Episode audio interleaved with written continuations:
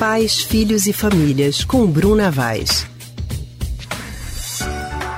Ter um filho é de fato uma experiência única, mas em meio à emoção e alegria, amigos, parentes, tem também aqueles agregados que costumam dar pitacos que nem sempre são bem-vindos. Quem nunca passou por isso? Quem é mãe sabe muito bem o que é que eu tô falando, e quem não é, presta atenção, porque isso pode acontecer com você, sim. E é sobre esse assunto que a gente vai conversar agora com a psicóloga Bruna Vaz, do Centro de Pesquisa em Psicanálise e Linguagem, C P P L. Bruna, boa tarde.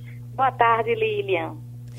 Bruna, que situação complicada, né? Como é que a gente passa a lidar com as opiniões de pessoas que pensam que pode palpitar sobre a educação do, dos filhos dos outros, é, não só sobre a educação, né? Sobre a criação do filho do outro?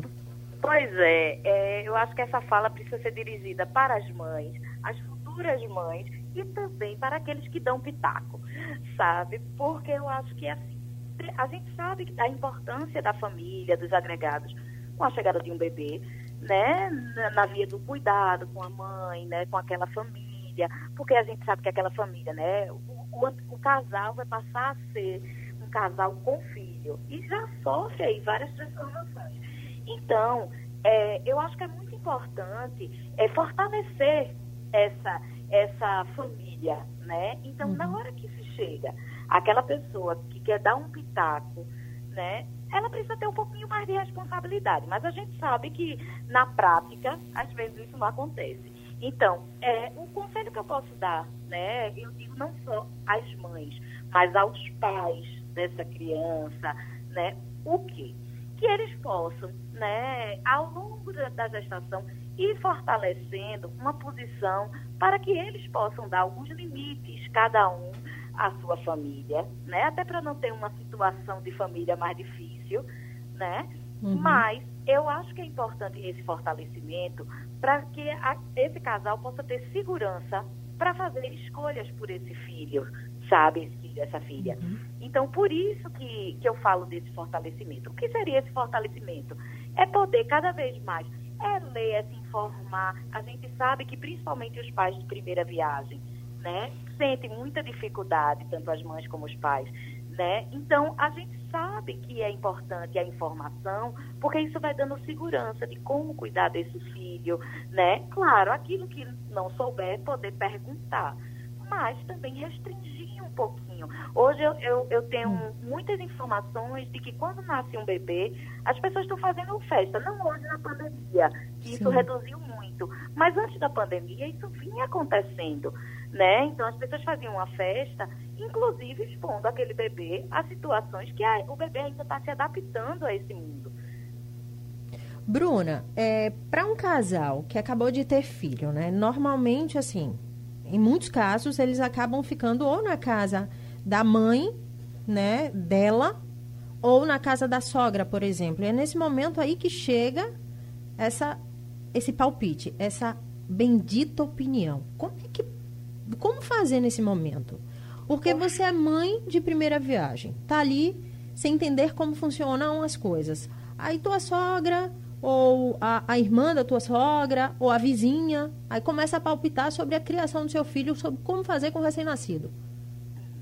O que vai precisar fazer é o filho ou a filha, né, hum. Dessa, dessas pessoas que estão chegando para ajudar, né, as sogras, as mães, né, é, a gente sabe que, antes de tudo, elas são avós, né, e a gente sabe que os avós, né, é, sentem uma emoção muito grande no momento que vira avô, avó, e, e a cada chegada de um neto.